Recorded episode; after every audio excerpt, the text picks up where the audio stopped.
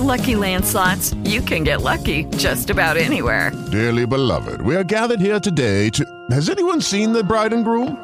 Sorry, sorry, we're here. We were getting lucky in the limo and we lost track of time. No, Lucky Land Casino, with cash prizes that add up quicker than a guest registry. In that case, I pronounce you lucky. Play for free at LuckyLandSlots.com. Daily bonuses are waiting. No purchase necessary. Void where prohibited by law. 18 plus. Terms and conditions apply. See website for details. Now the Predators cross ice pass. Score! Right off of the pass to the left side.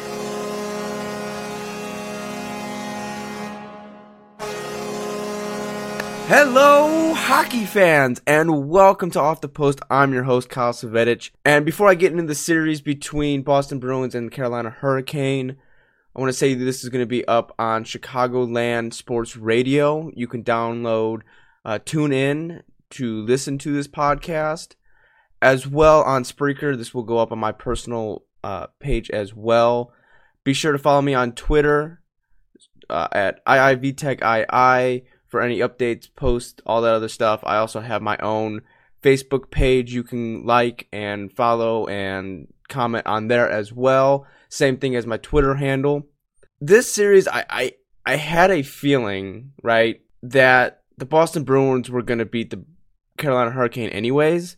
But then after the first two games, where Boston scores more than they score five to six goals and only give up two goals, I knew that this series was probably going to end up in a sweep, but I didn't want to be sure until after game three because Carolina hasn't hasn't lost at home until this series, right? Hurricanes have a goaltending issue.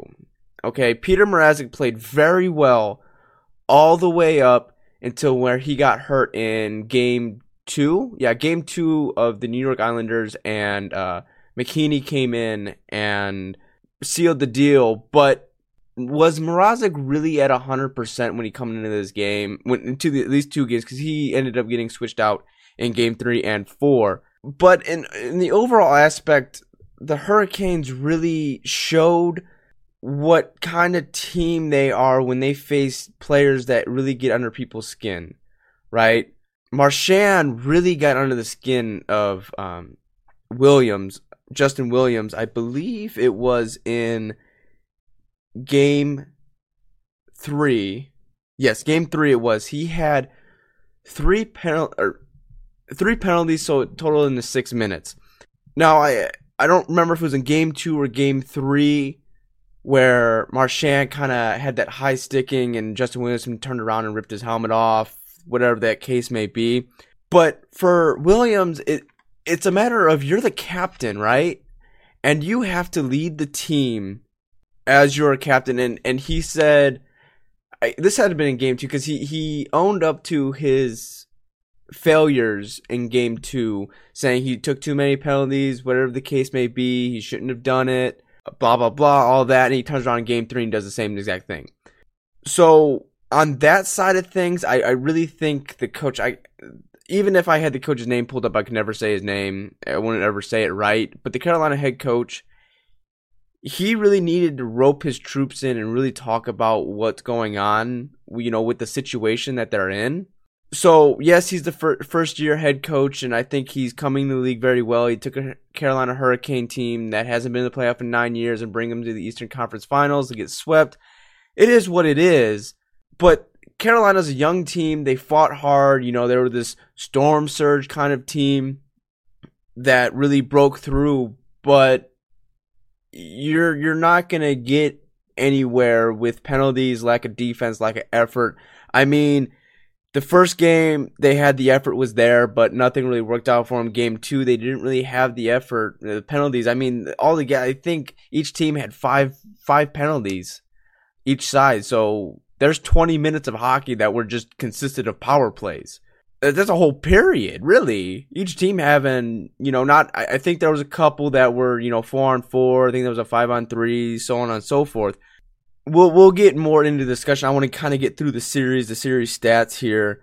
Um, game one, Boston five two. Game two, Boston six two. Game three, Boston two, Carolina one.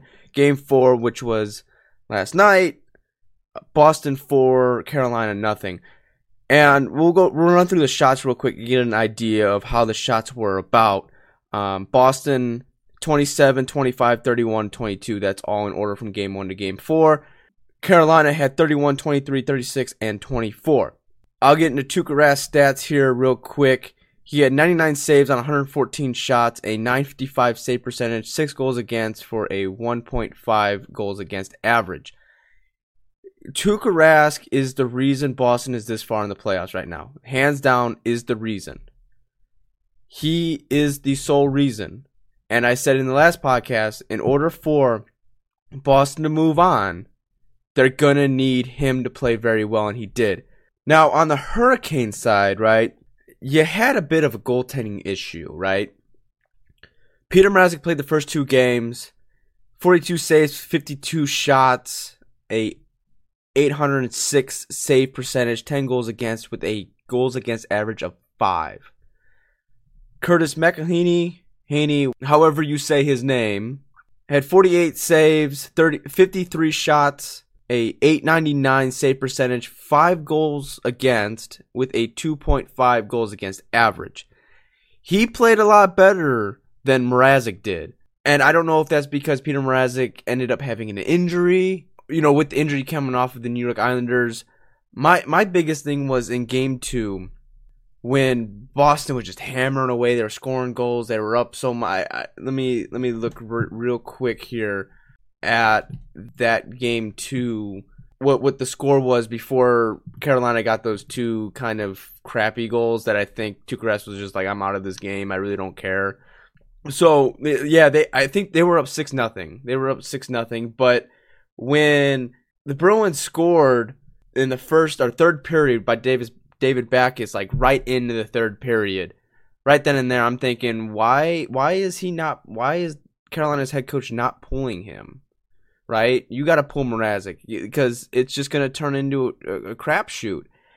And it kind of did. They scored one more goal, and then uh, Justin Williamson and Teuvo Teravainen, they all had one goal kind of thing going on, whatever the case may be. I, and the other interesting thing was that the Carolina head coach has never pulled a goalie in a game. He's never pulled the goalie to switch another goalie in and out. And you got to think of it as like um like a pitcher, right? If a pitcher's giving up home run after home run after home run, you you really think you're gonna leave him in there?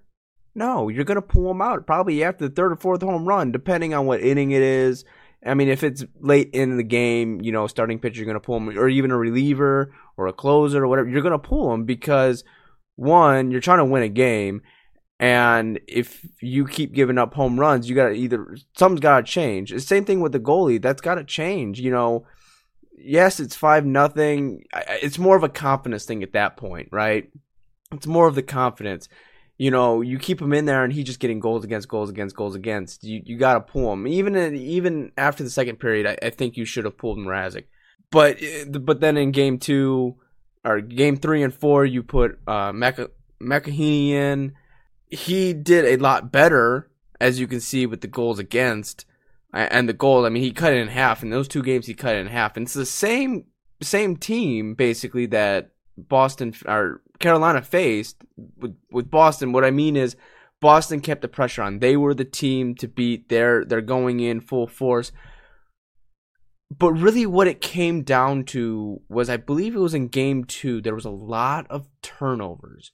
Either Boston would get, you know, turn not turn the puck over, but take away. Um, Carolina was giving the puck over like crazy, and it came down to a defensive matter. And when that happens, you got to put another goalie back there to kind of say, "Hey, we, got to we got to change things up here a little bit." Boston is in it to win it. Carolina was in it to win it until after game 2. I think after game 2 that's when things kind of settled down for Carolina realizing, "Oh, we I mean, they've been in this position before, but they haven't you know, when they faced Washington, I don't think Washington was on their A game. I think they were looking over them. I think that's what happened this year in the playoffs. as a general, as all four wild card teams made it the second round, I think a lot of them looked over them and was like, "Hey, no issue." And I think New York looked over them, but I think Boston was like, "Yo, like this team's good. We can't let this happen. We have to play our A game," and and that's what ended up happening. They ended up playing their A game very well to end it in four. But what I really think it comes down to, it comes down to a couple things. That Boston is a team that likes to get under your skin. They they like to dig, and you know Marchand known for. You can call him a dirty player. I see him more as a person that's going to get under your skin. I mean, there's a lot of dirty plays that happen in hockey. You know, in any sport, really, there's any kind of dirty, dirty games or dirty players. But when you get when you're in the playoffs and you're trying to get under people's skins, because this is what that that's what ends up happening is you start to kind of get at people, and some people get frustrated, cause penalties, like Justin Williamson did. Williams, not Williamson. I don't know why I keep saying that. But the real big thing was Mar- Marchand was playing, you know, getting under the skin, but he kept himself kind of clean, which is very odd for him during the regular. There's a total difference between the regular season and postseason. Regular season, you're gonna get caught with a couple things. Postseason, you're gonna be like, okay, I can't let myself get too out of hand. I'm gonna get under the skin. I'm gonna talk some chirp. I'm gonna hit, get a late hit the ref doesn't see, but I'm not gonna retaliate against something that's to happen, right? But then it comes down to special teams here. Carolina had 14 power play opportunities. They scored one. In game two and game three, game two they had four, game three they had five. That is something that they should have cashed in on. Some, they, they should have cashed in, and they didn't. Boston, on the other hand, their power play is outstanding. They went two for four, or two for five, two for two, one for five, and two for three. They had 15 opportunities. They scored seven of them for 46%, while Carolina was one for 14 and at a whopping 7%. That game three, when there was a period of nothing but penalties, you you have to cash in. But that's when Tuukka Rask comes in, right? He understands the game. He knows what's going on. He's going to play out of his mind, and that's what he did.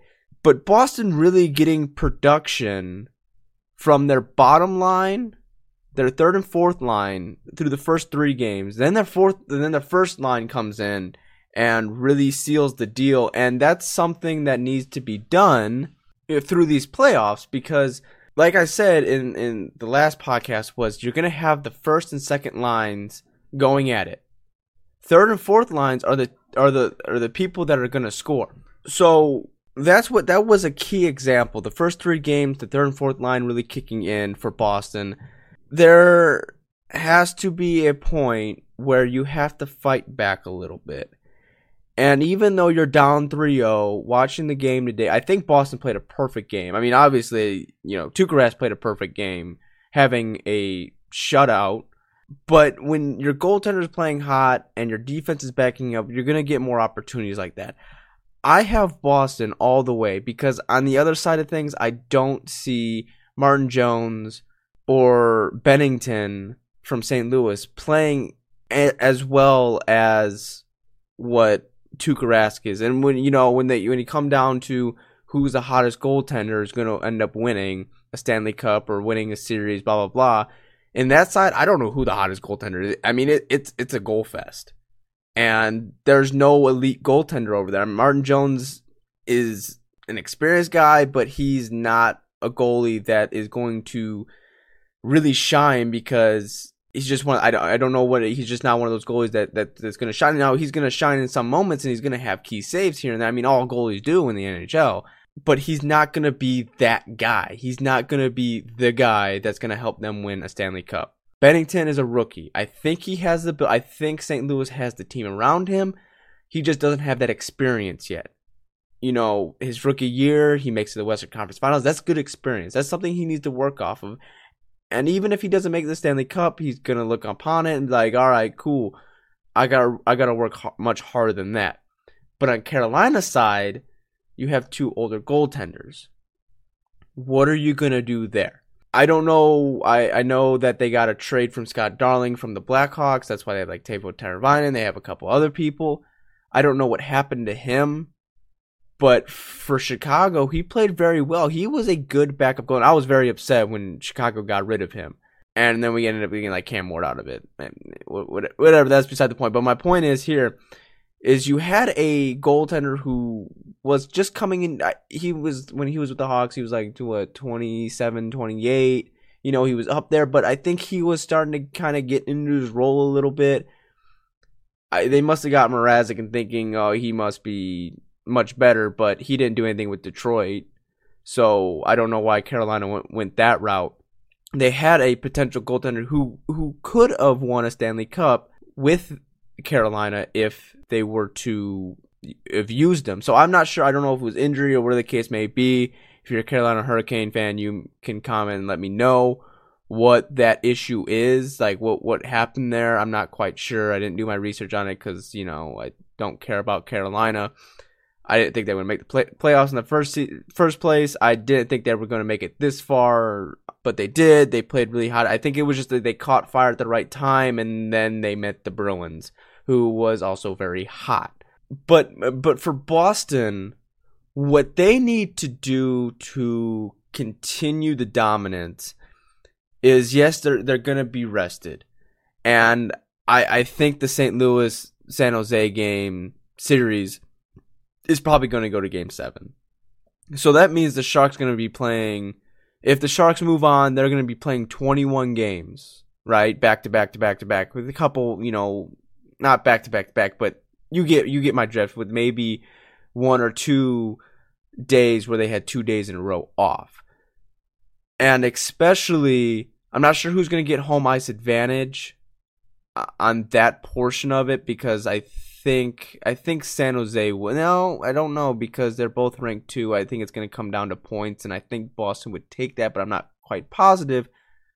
But if San Jose has to go to Boston first, being done with the game seven is at San Jose because they are the highest ranking seed, going all the way across country to come to the East Coast there is going to be some fatigue, jet lag. You know, I don't think it may not hit them in the first game, but the second game it definitely will.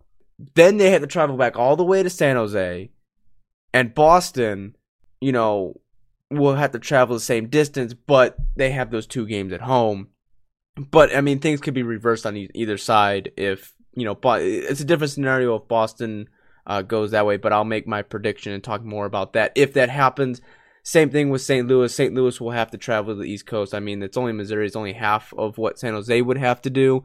But if Boston can keep the heat going, I mean, I think Boston. I, me personally, sweeps. I think sometimes hinder teams, especially early, late. Sometimes it, it depends on the series. If it's a close series all the way through, then you kind of keep that momentum but when you have blowout games, I mean, the last two games were really close until that last game, which they scored an empty netter. But if the games aren't close, you kind of get that that that swagger to you, like, yeah, we we swept this team. We're going to the Stanley Cup Finals. We're going to be that good versus a team who had to fight their way into the the Stanley Cup Finals. There may be a bit of a you know positive side to that team that's already hot versus the team that was hot had a had you know, they could end up having a week off, then coming and trying to find their legs again. So if I'm a Boston fan, I would have hoped maybe that game, the game would have maybe gone to game five. Game five, I think, is a bit, a bit better because of the time off. But, you know, getting a clean sweep versus a team that, you know, I mean, even though the Sharks up 2 1, I mean, they can win the next two games and bam, we're in the Stanley Cup finals already. But it's just depending if it goes to game seven or not. Tuukka Rask still has to play very well. Boston can't take penalties because both of San Jose and St. Louis can score. They have the ability to win series. They have ability to try and find a way. That's why I, the, the Western Conference, the Western Conference Finals is more going to be more entertaining than Boston Carolina. Boston Carolina had a lot of hype to it because Boston is Boston and Carolina is like, bam, we're hot, let's go. But San Jose and St. Louis is a toss up. I'm like, I, I don't know who's going to win out of this. So I'm just going to tick pick the team that I think is going to be the hottest, and that's the team that's going to go. But here's an interesting thing. Uh, while we're wrapping things up here, here here's a quick interesting little fact. Boston Red Sox win last year. The New England Patriots win the Super Bowl this year. And if Boston wins, that's three teams that win a championship in less than 365 days. The only one you're missing is the Boston Celtics, and I, I think they lost like the first round. Right? I forget who they. Are. I don't really pay attention to basketball because you know this is a hockey podcast, right? So we're, we're more along the lines of hockey. But that's still crazy to think that three team or three teams from one city could possibly win a championship. That's gonna be historical because I'm not. I, I don't think anyone has done that. I know it was close when I believe Boston faced Chicago in the Stanley Cup Finals in 2013. But that's why I'm gonna give an edge to Boston here. Even though San Jose, I guess they went in what 16, they went to Stanley Cup Finals and lost to Pittsburgh. But Boston is one of those teams that's been in the Stanley Cup Finals in the past decade three times. While San Jose has been twice, who are you gonna really give the edge to? I'm still gonna give it to Boston. I'm still thinking they want that second ring. They weren't able to do it against Chicago. They did it in what was it, 2011 or 2012? They won. I forget what year it was. It's going to be no matter what the Stanley Cup Final is going to be a good game, a good series. I hope it doesn't end in a sweep. It should be a good one, but like I said, we're going to go ahead and wrap things up here. Remember, this podcast will be on Chicagoland Sports Radio. You can download, uh, tune in, and go. I believe it's chicagolandsports.com or chicagolandsportsradio.com. Uh, that is ran by the school that I am a part of. You can listen to my podcast there as well on Twitter or Spreaker. Just look up off the post on Spreaker by Kyle Savetich and you should find it. I also have another podcast, VTech Talks Blackhawks Hockey, which is all about the Blackhawks. So if you're a Blackhawks fan, be sure to go over there and get on that hype train there. I also have my own Facebook page, same as my Twitter handle. But I hope you you enjoyed the podcast. I hope you kind of got my perspective on things and what I saw from my perspective as a fan perspective. I'm not an analyst. I am not certified in hockey to tell you exactly what's right and wrong, but I am here from a fan's perspective, watching the games, understanding what's going on, like I said, if you have a comment, question, concern, anything, just uh, tweet at me, all that other good stuff. But I hope you enjoy the rest of your night, rest of your evening, whenever you're watching this, and hopefully catch you in the next episode.